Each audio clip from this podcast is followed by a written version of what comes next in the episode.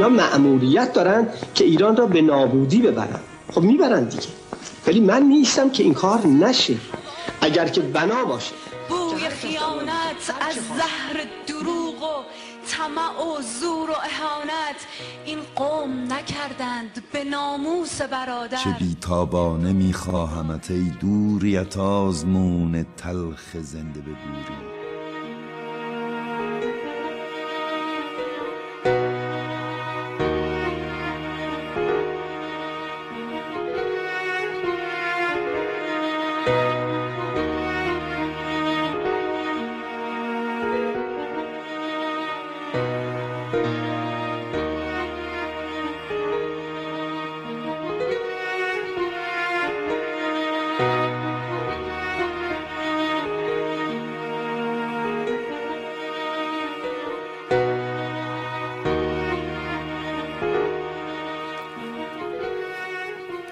در ملتقای آبی تاریخ جغرافیای میهن من آغاز می شود خورشید آذری بر قله های سرکش ماکو قلب عزیز ایران را سرشار می‌کنه مردان سربلند بر قله های نور از مرز آفتاب تا ساحل قدیمی مازندران آواز یکدلی می‌خوانند هان بنگر آوازخان گیلک را با ساز عاشقی از تالش از دردهای میرزا می‌خواند.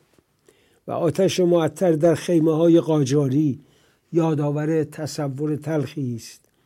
وقتی که جانشین ولی امر فرمان قتل ترک کمانان را صادر کرد. ای سرزمین من فریاد درد اهل خراسان را وقتی که قنچه های معطر در دست طالبان پژمرده شد در سینه کدامین چاه خالی کنم. با چشمهای خسته خاکالود لبهای خشک خونی از تیزی هزاران خار آنک نوادگان تمتن از میرجاوه تا سرباز در سوگ دادشاه اندوهواره می‌خواند و در غروب خونی دریا خیل پرندگان مهاجر شعر خلیج فارسی هم را تکرار می‌کنه آن کورسوی دور ابو موساست تون به بزرگ بالش او و تون به کوچکش پاپوش. یک لحظه دورتر با شعله های تاریخی تبعیدیان دیروزی از نفت خارک پرچم آزادی را بر بام آب میافرازند. ای سرزمین من از داغها و زخم کدامین قبیلت این سینه های درد نشان دارد؟ وقتی که شیر علی مردان در کوچه باغهای لرستان می‌خواند و بر صفحه بلندی زنهای گرمسیر نقشی از آن هزاران زخم بر سینه های گبه خود می بافند می آیم تا پیشگاه نور آنجا که بختیاری ها با یاد مرغ طوفان سوگند خوردند روزی بر قله که پنجرشان رو به آسمان در دستهای اوست تصویر و نام و خاطره بختیار را با پنجه های عاشق خود جاودان کنم. می آیم تا سرزمین دانایان در چشمه های شیرین می شویم این زخم های کهنه فرهادی را.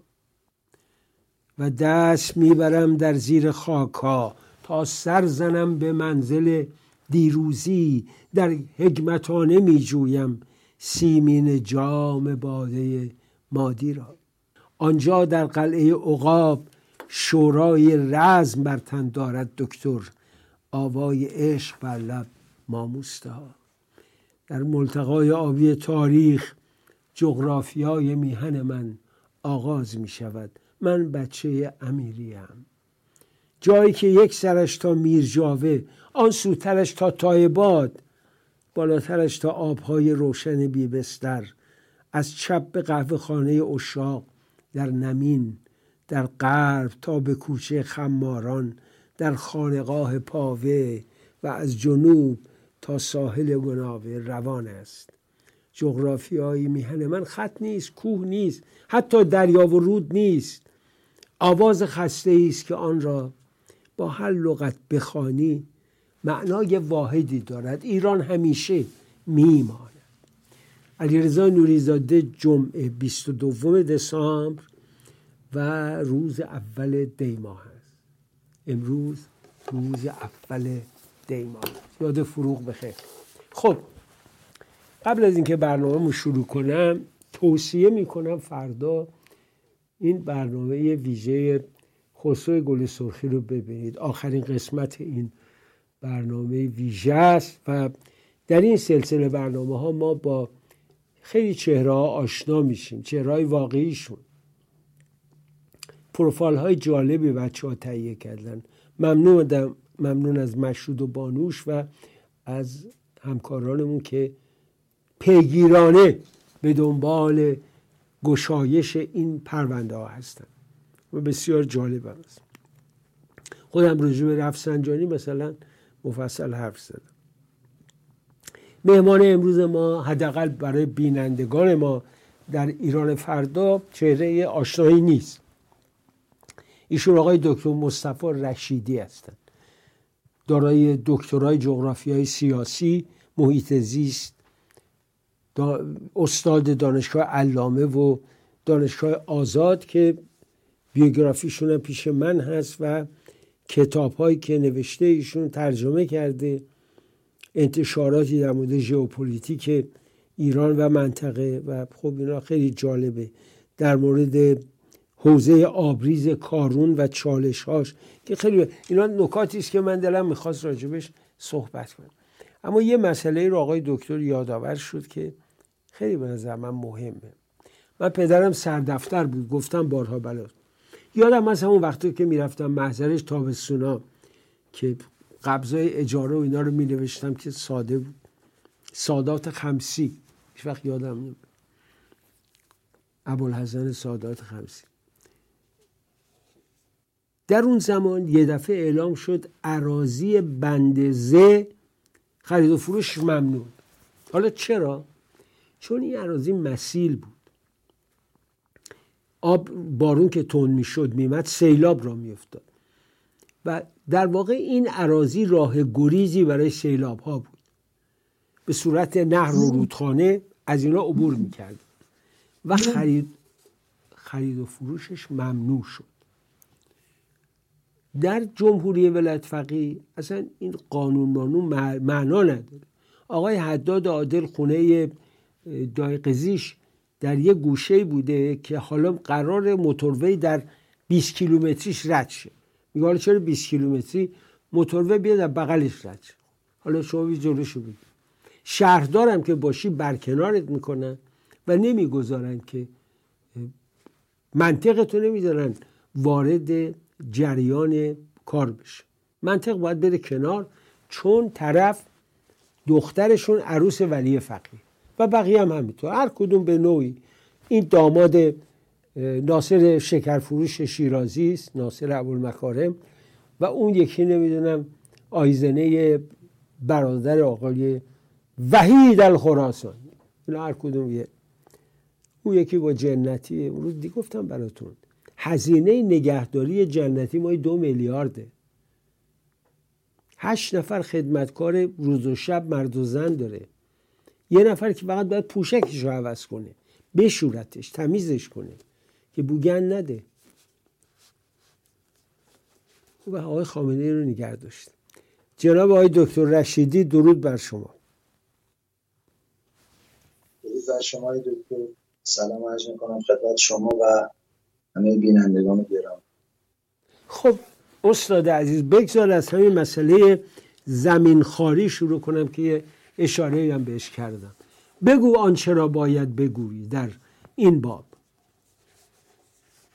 بله آقای دکتر خب در مورد مسائل محیط زیست ایران توضیحاتی داده شده مقالاتی نوشته شده کتابهایی نوشته شده گزارشاتی یک سری خبرنگاران یا فعالین محیط زیست که در این حوزه فعال بودن و دچار یک سری مشکلات شدن یک عده اعدام شدن یک عده در زندان ها کشته شدن.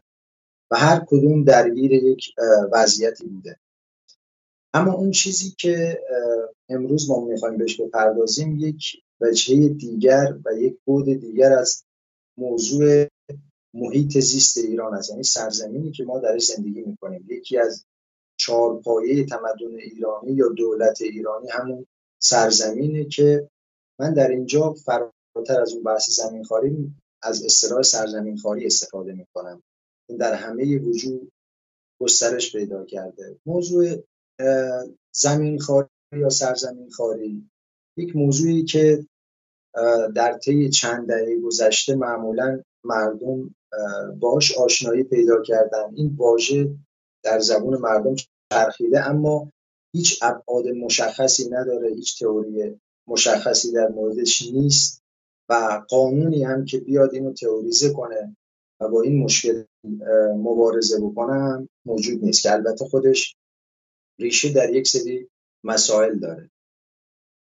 خب مسئله زمین خاری اگه بخوایم دو تا ویژگی مشخصش رو بیان بکنیم. یک اینکه ای حالا در قالب یک گروه یا یک نهاد یا یک شخص حتی به صورت شخصی تصرف بکنه زمین دیگران رو. چه زمین دولتی و چه زمین اشخاص. یکی در این وجه یکی هم در وجه تغییر غیرقانونی کاربری عراضی هستش که معمولا عراضی که مرتن جنگلن یا کشاورزی تبدیل به عراضی شهری بشن زیر ساخت درشون ایجاد بشه یا تبدیل جنگل ها به زمین کشاورزی هر کدومشون بخشی از آسیب ها رو می‌تونه متوجه محیط زیست کشور بکنه. مثلا تخریب جنگل ها و تغییر کاربری به عراضی کشاورزی باعث افزایش سیل میشه در یک جایی. یا از بین بردن مراتک گونه های جانوری رو تهدید می‌کنه. یا تغییر کاربری عراضی کشاورزی که تهدید امنیت غذایی مردم کشور هستش. در نتیجه زمینخواری حول تغییر غیر قانونی کاربری عراضی هستش و تصاحب عراضی خب در نظام جمهوری اسلامی بر اساس اون ویژگی های هایی که در مورد حکومت وجود داره یکی بحث بیاعتباری قانونه. یعنی در حکرانی که الان جاری هست در کشور ایران توسط جمهوری اسلامی یک حکرانی مطلوب نیست. حکرانی مطلوبی که ویژگی هایی دارد مثل اصالت قانون یعنی اعتبار قانون بالاترین مرجع قانون باشد. شفافیت در حکرانی باشد شفافیت در قوانین باشد پاسخگویی وجود داشته باشه. این ویژگی ها معمولا در حکرانی محیط و حکرانی عراضی کشور هم وجود نداره. یک سری مسائل وجود داره که این زمین خاری الان گسترش پیدا کرده و به شکل جدی تمام عراضی کشاورزی مراتع و جنگل های کشور رو تهدید می‌کنه و سلامت محیط زیست و خود ملت ایران رو هم به یک شکلی تهدید می‌کنه. خب در حکرانی که حکومت جمهوری اسلامی داشته اون چیزی که بی اهمیت بوده قانون بوده. یعنی به واسطه اینکه شهر به محور تبدیل شده و ولایت مطلقه فقری فراتر از هر قانونی قرار گرفته و در اون ساختار باز اشخاص و گروههایی که کاملا غیر پاسخگو و غیر شفاف به این حرم قدرت بحث شدن مثل سازمان اوقاف که یکی از بازیگران اصلی حوزه زمین خاریه مثل ستاد اجرایی فرمان امام مثل تشکیلاتی که وابسته به ارگانهای مختلفی که پاسخگو نیستن شفاف نیستن از قانون خاصی خیلی تبعیت نمی‌کنن قوانین و دستورالعملایی که دارن شفاف نیست و اینها تمام ویژگی که خلاف یک حکمرانی مطلوبه که می‌تونه به ما یک نتیجه رو بدهد. در صورت کلی ببخشید من یه سوال اینجا دارم. وقتی شما راجع به سرزمین خاری میگید ما دستگاه حکومتی در برابرمون میاد. زمین خاری که میگی آدمای عادی هم می‌تونن باشن. اول انقلاب من یادم هست شما یا تازه به دنیا یه جوون بودی یا نیومده بودی. داستان شما برای که متولد 1985 برای خیلی جوون به دنیا نیومده بودی. هنوز به دنیا نیومده ما پیرترها به چشم می‌دیدیم. حسن آقا در شمال یه تیگه زمین داشت پشتش هم یه زمین افتاده بود رفت دورش دیوار کشید شد مال خودش. جنگل ها رو بریدن چوبا رو به روسا فروختن چوبا رو تو دریا مینداختن گره گره همینجوری. جنگل نهارخوران رو قتل عام کردن و جنگل های دیگر رو در شمال. خب اینا رو دیدیم مردم عادی هم توش دست داشتن. اما شما به نظرم یه قضیه بزرگتری داری میگی. شما داری راجع به سرزمین خاری میگی. یعنی داری راجع به اینکه یه استان رو محو کنن. سپاره کردن خراسان یکی از جنایات این رژیم بود. خراسان بزرگی که محل افتخار ایرانیان بود. با اون تاریخ و فرهنگ غیره سه تیکش کردن. برای چی؟ سه تا استاندار 16 تا معاون 85 تا مدیر کل 150 هزار تا سرباز و افسر و نمی‌دونم سپاهی و امنیتی و قوه قضاییه. یعنی اینا هدفشون. اینو می‌خوام توضیح بدیم برای بینندگان. خب بحث سرزمین خاری زمین خاری هم در بر می‌گیره خودش.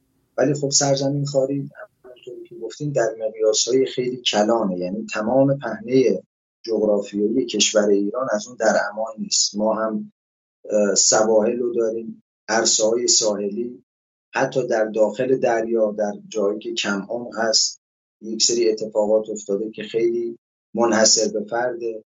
در جنگل ها در کوه ما پدیده کوهخواری داریم جنگل خاری داریم بیابان خاری داریم کویر خاری داریم. شما وقتی که یک کارویژه جدیدی ایجاد میشه مثل گردشگری یک سری سرای قدیمی اونجا هست که میرن که اون مالکیت عمومی که مردم بر اون دارن حتی عمومی که وجود داره بازسازیش می‌کنن و به اسم خودشون رو اندازیش می‌کنن. شاید این کاروانسرا مربوط به دوره صفویه باشه.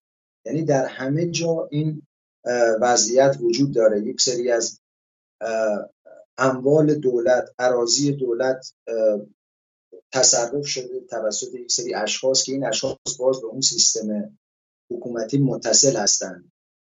پس ابعاد سرزمین خاری, سرزمین خاری تمام پهنه های آبی و خاکی کشور رو در بر می‌گیره و در مقیاس بزرگ باعث تخریب میشه هم تخریب تخریب در حوزه جنگل و مراتع هم در سواحل و هم تغییرات گسترده کاربری عراضی که من الان می‌خوام به همون بپردازم.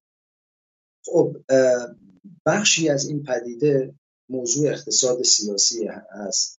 چون در نظام جمهوری اسلامی اساسا اون ارتباطات منطقی اقتصادی با دنیا نداشته و بحث منافع ملی و بحث توسعه و رفاه عمومی محور نبوده. عملا اقتصاد در محوریت گفتمان جمهوری اسلامی نبوده. پس ما از حالت تولیدگر در همه بخشا خارج شدیم. چه تولید در ارزش تولید در کشاورزی چه ارزش تولید در بخش صنعت چه حوزه‌های مختلفی که وجود داره. خب وقتی که در این جامعه تولید نباشد و ارزش تولید از بین بره معمولا مردم به سمت کالایی کردن پدیدهایی مثل زمین میدن اون چیزی که بیشتر از هر عامل دیگری هر پدیده دیگری در ایران به سمت کالایی شدن رفت و دچار سوداگری شد بحث زمین بوده از پایان جنگ هشت ساله بین ایران و عراق تقریبا زمین اول در محدوده های شهری شروع به افزایش کرد. بعد در محدوده های روستایی و الان هم زمین های کشاورزی که اینقدر ارزششون زیاد شده مردم تشویق میشن و یک امتیاز است که شما یک زمینی که اگر در گیلان بخواید کشت برنج بکنید شاید سودش یک هزارم یا یک ده هزارم اون فروشی باشه که اون زمین رو میشه تغییر کاربری داد. و در همین جا خب مردم وقتی که به دنبال تغییر کاربری هستن دقیقا در این نقطه به اون فساد سیستماتیک وصل میشن. از قبل قوانین جوری ترتیب داده شده. که بشود از این ضعف قوانین از عدم شفافیت از گپ هایی که در قوانین است بشه استفاده کرد و بحث تغییرات کاربری انجام داد. حتی بشه یه جایی جنگل ها رو از بین برد با روش هایی که هست. خیلی مفصلا اینجا شاید مجال توضیحش نباشه. جنگل ها رو به چه شکل بشود از بین برد. در کل ما یک سری قوانین یک سری سازمان ها و یک سری کمیسیون ها داریم. که با توجه به پراکندگی و غیر شفاف بودن اینا تمام اینها ابزاری در راستای زمینخواری قرار گرفته از کمیسیون های ماده پنج و ماده 99 و صد شهرداری ها ماده 56 قانون حفاظت از جنگل ها و مراتع قانون حفظ کاربری عراضی عراضی زراعی و باقی. که تمام این قوانین برعکس اون ظاهری که قانون حافظ یک محیطی می‌تونه باشه ابزاری شده در دست کسانی که در اون کمیسیون ها زد و بندهایی می‌کنن توانیهایی می‌کنن سوء استفاده می‌کنن و تغییرات گسترده کاربری صورت می‌گیره. رشیدی ببخشید. آقای دکتر رشیدی شما اینایی که میگی برای شمایی که متخصص یا متخصصان مفاهیم آشناست. ماده پنجم از شهرداری ها یا دیگر. ولی مردمی که می‌خوان اینو بشنون می‌خوان توضیح بدید. یعنی بگید یعنی چی؟ ماده پنج چه می‌کنه که اینا ازش سوء استفاده می‌کنه خواهش می‌کنم یه مقدار هیچ اشکال نداره. ما سه تا برنامه راجبه این داشته باشیم. مثلا این مملکتمونه. آینده نسل آینده خود شما و فرزندانته. تعریف کنید. بگو ماده یعنی چی؟ بله من یک مثالی که در مورد همین کمیسیون ها بزنم. کمیس... اولا قوانین در جمهوری اسلامی بیش از این که ماده داشته باشه تبصره داره. بله. یعنی ما یک قانونی وضع میشه در کشور و هر نهادی میاد اون قانون رو می‌بره. قبل از این به صورت لایه است تر از کجا اومده. این لایه یا تر رو در دستشون می‌گیرن و اعمال نفوذ می‌کنن. میگن این چند تا بند هم باید اضافه بکنید برای ما. برای استثناء شدن نهاد ما سازمان ما مثل سازمان اوقاف و ستاد اجرایی فرمان امام آستان قدس رضوی همه اینا در این قوانین اعمال نفوذ می‌کنن. دست آخر یک قانونی میاد با چند تا تبصره ای که کل اثر مثبت اون قانون از بین می‌بره و از یک طرف هم یک کمیسیونی بر اساس یکی از اون تبصره ها یا مواد تنظیم میشه در اون قانون که یک مفری است برای سودجویی. برگردیم به همون کمیسیون. ها من یک مثالی ازش بزنم. خب در شرایطی که شهرهای ما عملا مثل شهرهای جهانی ارتباط پویای اقتصادی ندارن بر اساس شاخص های توسعه پایدار درآمدزایی ندارن مجبورن که فقط مکان و فضا بفروشن. یعنی مکان در سطح پهنه اون شهر مجبورن دست به فروش و تصرف و تغییر کاربری بزنن و هر چند سال یک بار اون حریم حریم شهر رو گسترش بدن و محدوده شهر رو هم به سمت بیرون گسترش بدن که بتونن زمین فروشی بکنن یا میان تراکم فروشی می‌کنن در کوچه های خیلی تنگ در کوچه هایی که معابرشون خودشون به صورت طبیعی استانداردیست میان بلند مرتبه سازی و مجوز میدن. بر اساس چه قانونی؟ بر اساس کمیسیون ماده 100 ماده 100 قانون شهرداری ها که مردم ایران همه باش درگیرن. همشون اونایی که در داخل ایران زندگی می‌کنن این مشکل رو می‌دونن. این کمیسیون اومده اونجا تا شکل قانونی به تخلفات و فساد شهرداری و شورای شهر ببخشه. همه مردم اینو می‌دونن.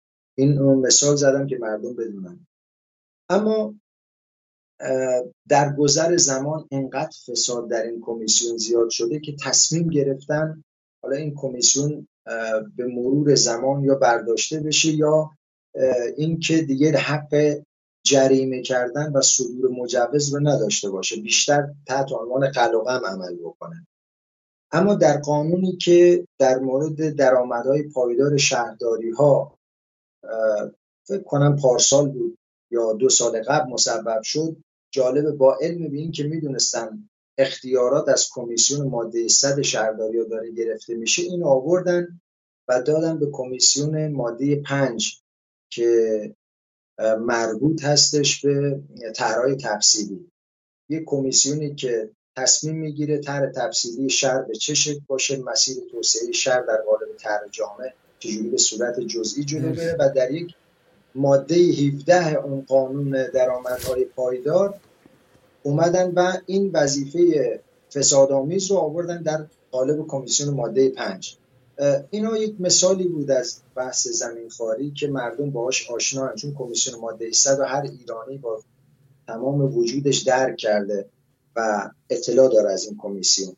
دکتر رشیدی کدوم این ارگان ها بیشتر نفوذ دارن در تغییر همین قوانین یا تبصره یعنی شهرداری دفتر آیت الله خامنه ای ماده صد امام. کدوم اینا قوه قضایی است؟ یعنی من دیدم مثلا آقای حداد عادل هم موردی که گفتم یک زمینی رو که بود به اسم اینکه برای مدرسه فرهنگ می‌گیرن گرفتن پاساژ کردن.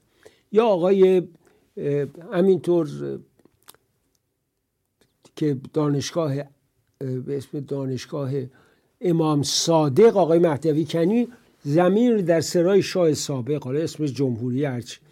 یه زمین بزرگی رو گرفتن که یه پاساژ بود به اسم اینکه برای دانشگاهشون فرنگسرا بسازن.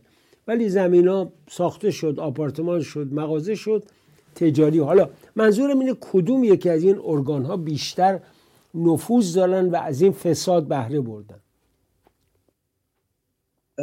من چیزی که به صورت کلی بگم امروز وضعیتی پیش اومده که هر کسی در حوزه زمین کلا عراضی درگیر هست در با جمهوری اسلامی در همکاری است. حتی یک دهیار یک شورای روستا اینا رو میگم که مردم چون خودشون روستایی اطلاع دارن و یک مثال خیلی جالبم از بحث همین دهیارها دارم.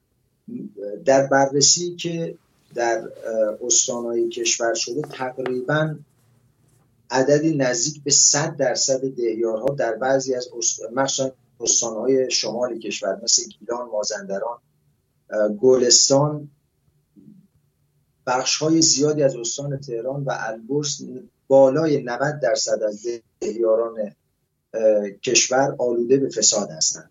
چون قانون به شکلی تنظیم شده که این دهیاران چون حامیان نمایندگان مجلسن در روستاهای مختلف. با اعمال نفوذ یک دهیار حتی 15 سال هم اونجا میمونه.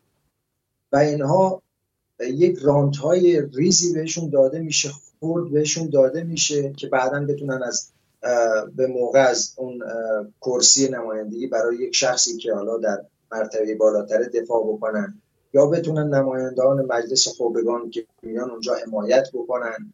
بسیج از اونها پول می‌گیره هم در شهرداری هم دهیاری ها. این دهیار باید یه جوری کسب درآمد بکنه و چون اطلاع هم هست همه مطلعن که دهیارها اینجوری ولی کسی کاری باشون نداره. حالا بماند که چه قوانین گسترده در این حوزه هست که دست دهیارا رو هر روز بیشتر باز می‌کنه. می‌خوام بگم در پایین ترین رده هم همه آلوده به فسادن. دکتر رشیدی یه لحظه عزیزم یک لحظه ما یه درنگ کوتاه باید بکنیم. برگردیم. من خیلی علاقمندم به این بحث دهدارها. چون کمتر آدم به این موضوع می‌پردازه. بله شهردار استاندار ولی بعد من به یاد دارم مثلا یه منطقه مثل تالش که مورد توجه بود. مورد توجه بود. و جای به هر حال با ارزشی بود. شهردارش که معاون شهرداری رشتم بود با یه میلیون تومن درآمد شهر رو اداره می‌کرد و عامل اون تغییرات هم در اونجا شده بود. ولی الان شما وقتی نگاه می‌کنید دهدار میلیاردها پول دستشه. برمیگردیم و ادامه میدیم صحبتمون.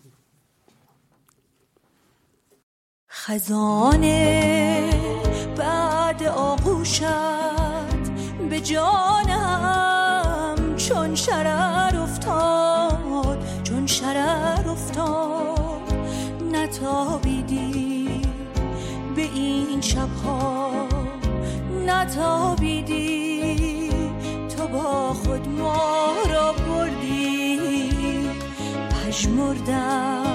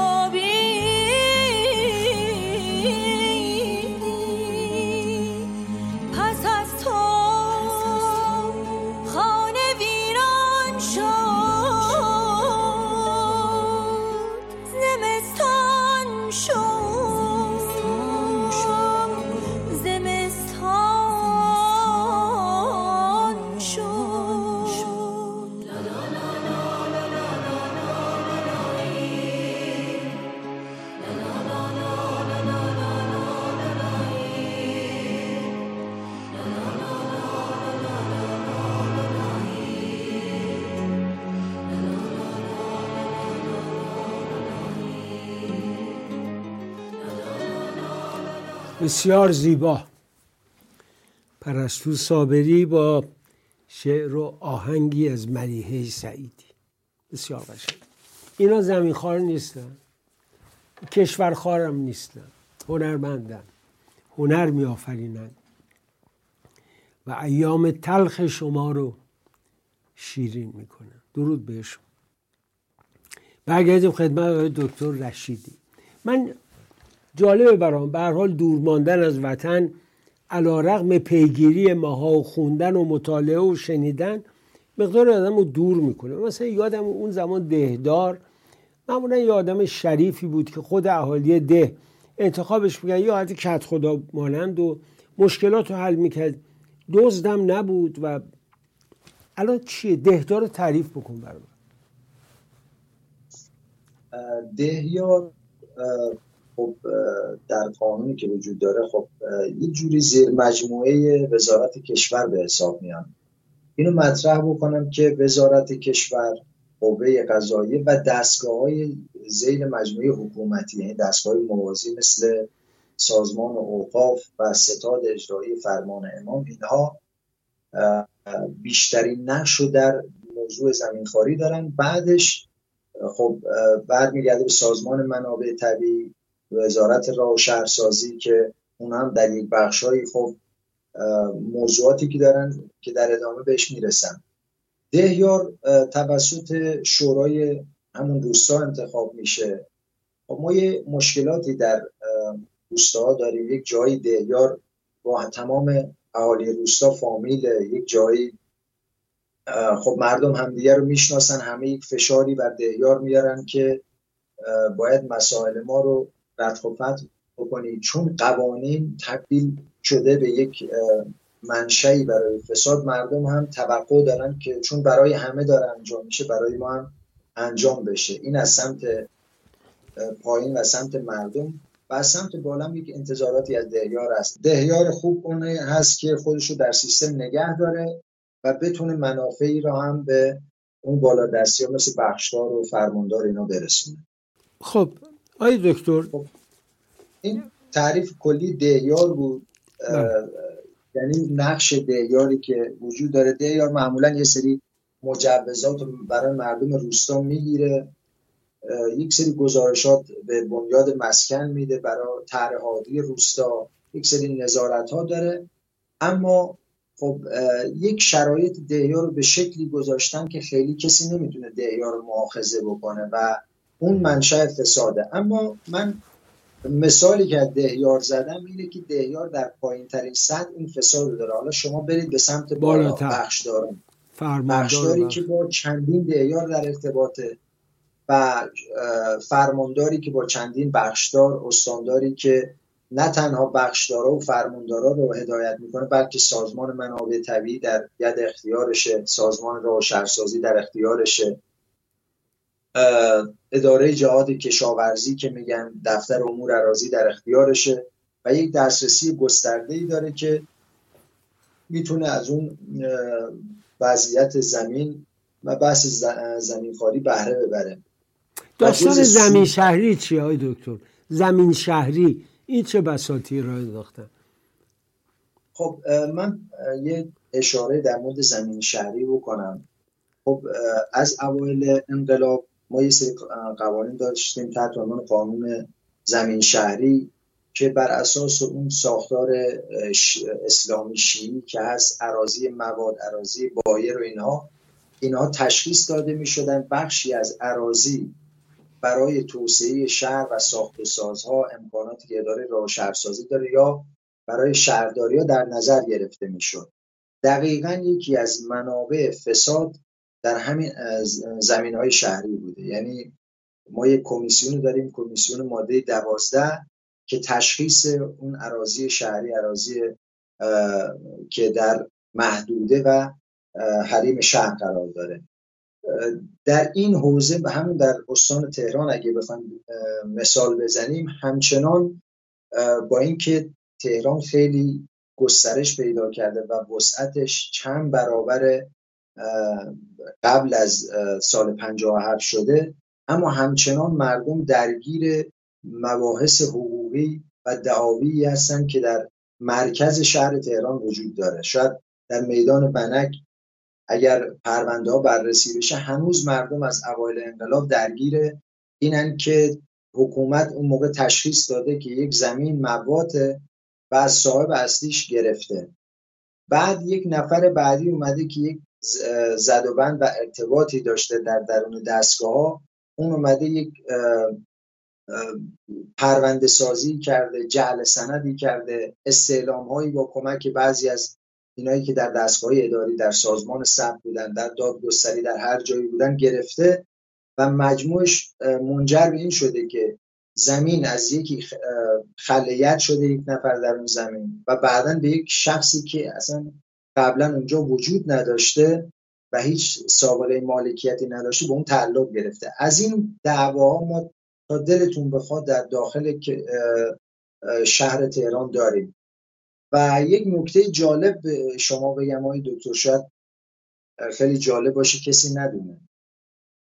اون مجموعه ای که برای تحت عنوان حرم خمینی در نظر گرفتن در جنوب شهر تهران همون زمینش مسئله داره.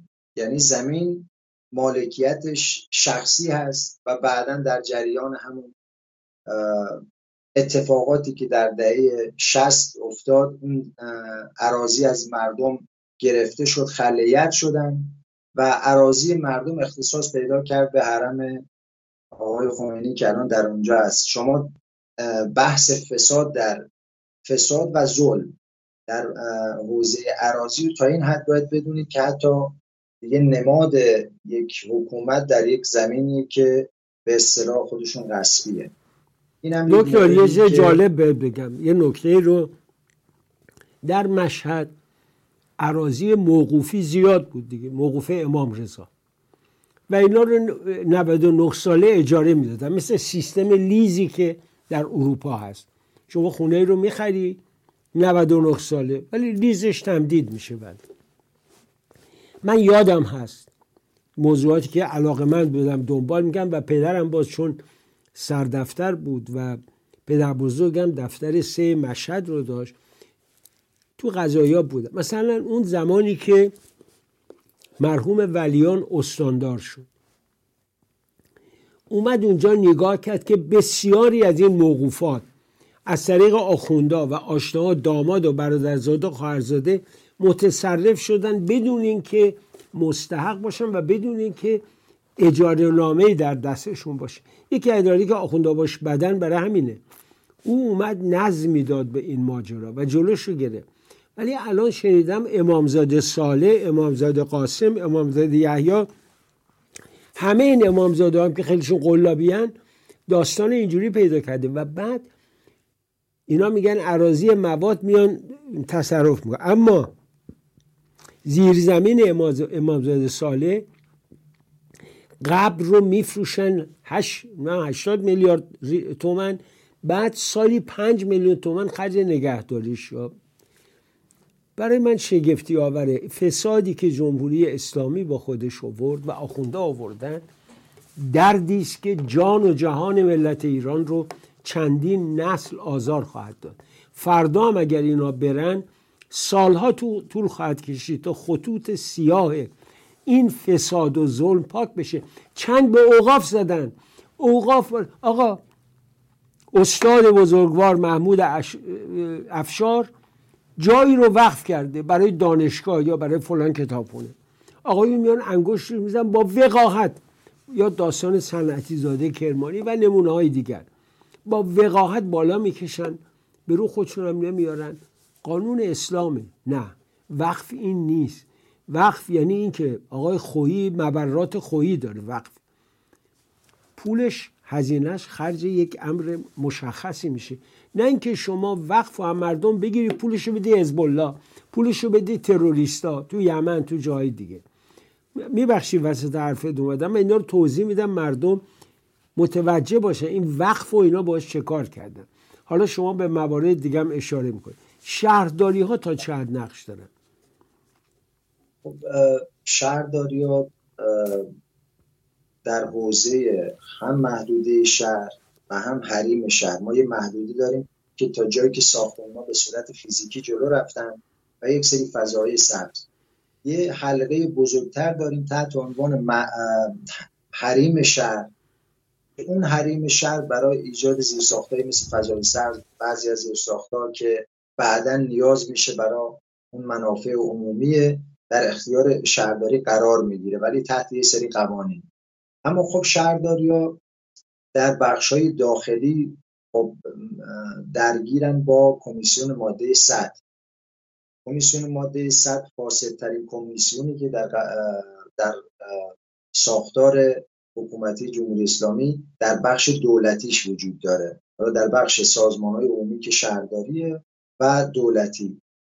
خب شهرداری هم در اون بخش درگیر هستن. من یه مثالی در مورد همین امامزادهایی که فرمودین بگم چون جز موضوعاتی بود که می‌خواستم بهش بپردازم.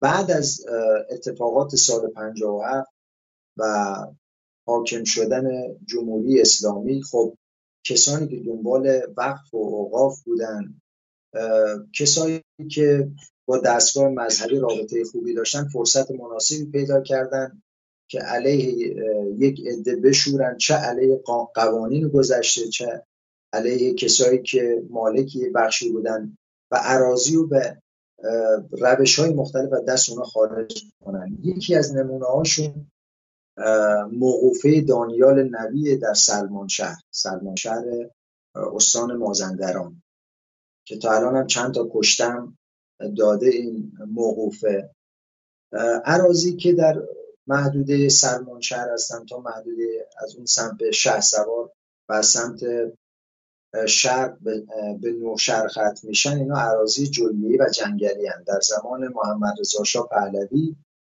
عراضی که جنگل ضعیف داشتن به مردم واگذار شد در قالب قطعات ده هکتاری که هم اون کسایی که در جنگل اصلا دام دارن دامشون از جنگل خارج شدن جنگل آسیب نبینه. همین مردم بتونن یه شغل پردرآمدتر داشته باشن و همین که بتونن یک جانشین تر باشن. این سیاستی که وجود داشت. خب وقتی که انقلاب 57 یا انقلاب حالا اسلامی مارکسیستی اتفاق افتاد این عراضی از اون مسیر اصلیشون و سیاستی که حکومت برای توسعه اونجا داشت حکومت پهلوی خارج شد. و قطعات حدودا 953 تا قطعا اگر اشتباه نکنم قطعه ده که مردم واگذار شده بود. یه بخشی از این قطعات تو همون محدوده این امامزاده که وجود داره. امامزاده دانیال تحت عنوان امامزاده دانیال در استان مازندران در قانونی که قدیم بوده اینها حتی از دوره قاجار و اوایل دوره قاجار ادعایی داشتن بر این محدوده. یعنی همون کوچه های دوروبر امامزاده در یک روستا. بعدا اینا با انواع و اقسام روش ها و اون سازوکارهایی که پیاده کردن دادگاه های مختلف و موازی که تشکیل دادن سعی کردن که 900 هکتار زمین اونجا بخورن تحت عنوان همون بحث زمین خاری. و دو بار حتی در دوره جمهوری اسلامی حالا در دوره پهلوی اینا رد شده که این زمین موقوف است. گفتن همون محدوده خود امامزاده است و این عراضی دولت طبق قانون به مردم داده. سه چهار تا دوستان در اونجا هستن. بعد در دهه 60 اومدن درخواست دادن حتی در دستگاه اون دادگاه های جمهوری اسلامی هم رد شده حتی در دیوان عالی کشورم اینا محکوم شدن. ولی خب فسادی که رو به فزونی پیدا می‌کنه خب گروه های جدید وارد این عرصه شدن و بالاخره با این که قبلی هست که اینجا موقوفه نیست زمین ها رو به نفع موقوفه دانیال گرفتن از مردم و یک سری آدم های مثل چجوری بگم با قول مردمی که اونجا بودن می‌گفتن لات و لوت ریختن تو روستاها و مردم از خونهاشون انداختن بیرون. یه نمونه ای که از سازمان اوقاف در بحث زمین خاری وجود داره همین نمونه است. نمونه دانیال نبی که کنم 27 فروردین سه تا کشتن مردم دادن اونجا اعتراضی که کردن به اون وضعیت. کشته شد حتی تو رسانه های فارسی زبان بیرون از ایران هم خیلی باستا پیدا کرد. پس سازمان اوقاف به روش های مختلفی نقش خیلی پررنگی در زمین خاری داره. شما نگاه کنید در قانون که مرتبط به اوقافه شما می‌تونید یک زمین و اجاره 99 ساله بکنید.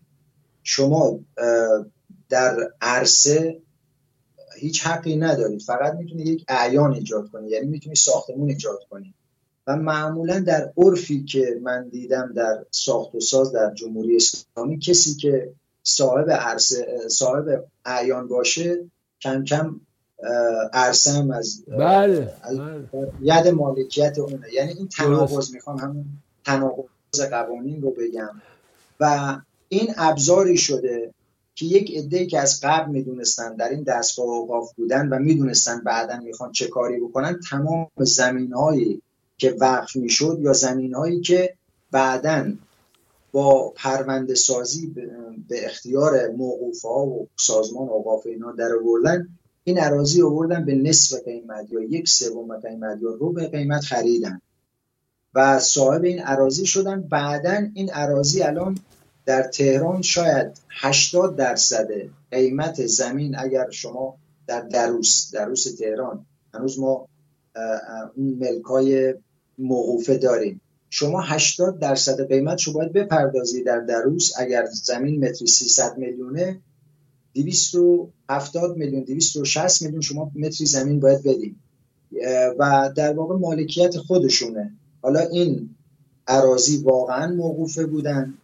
یا موقوفه بودن برای یک نیت دیگه تغییرش دادن نیت و این یه گونه از فساد در بحث اوقاف است. دکتر رشیدی دو مورد من اینم اضافه کنم. یکی لاریجانی ها در آمله که اونا هم دست به این بازی زدن موقوفاتی در اونجا رو بالا کشیدن کاری ندارم. یکی هم در ونک موقوفات مصطفی الممالک و اون بزرگان زمان بودن که اینا رو موقوفه کردن و اینا بالا حالا یه نکته جالب بهت بگم. اصولا موقوفه در ایران که از قبلم بوده از قبل از اسلام هم بوده. در دست این آخوندهای شیعه یکی از دکانهای بسیار پردرآمده چون راحت فردا خرش میمیره دفن می‌کنه میگه این امامزاده فلانه. این همه امامزاده یازده هزار تا امامزاده بعد از ظهور خمینی پیدا شد. اینا امامزاده نبودن. بعد سند وقفی جعلی براشون درست شد. امامزاده دانیال امام دانیال کیه؟ دانیال نبی که قبرش در شوشه. این امامزاده کجا اومد؟ و, و نمونه های بسیار بسیار ممنونم دکتر رشی وقت ما تموم شد. ولی ازت خواهش می‌کنم که آماده باش. ما انشالله در سال جدید مسیحی برنامه های منظمی خواهیم داشت که این موضوع برای من بسیار جالبه چون دربارش هم حرف زده نشده. همین موضوع مسئله محیط زیست آب بلایی که بر سر جنگل ها اومد برای که بر سر قنوات اومد. یه آدم متخصص مثل شما من امروز که خیلی استفاده کردم.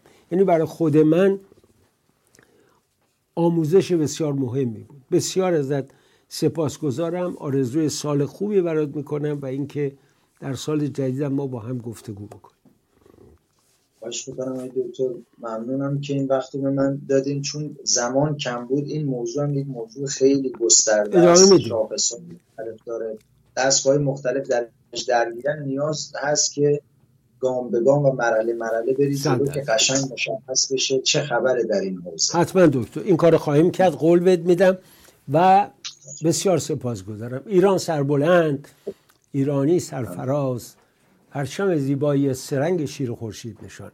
هماره برافراشته بود. به اتفاق دکتر مصطفی رشیدی. استاد دانشگاه کارشناس محیط زیست و جغرافیای سیاسی تا دیدار بعدی در پناه پروردگار.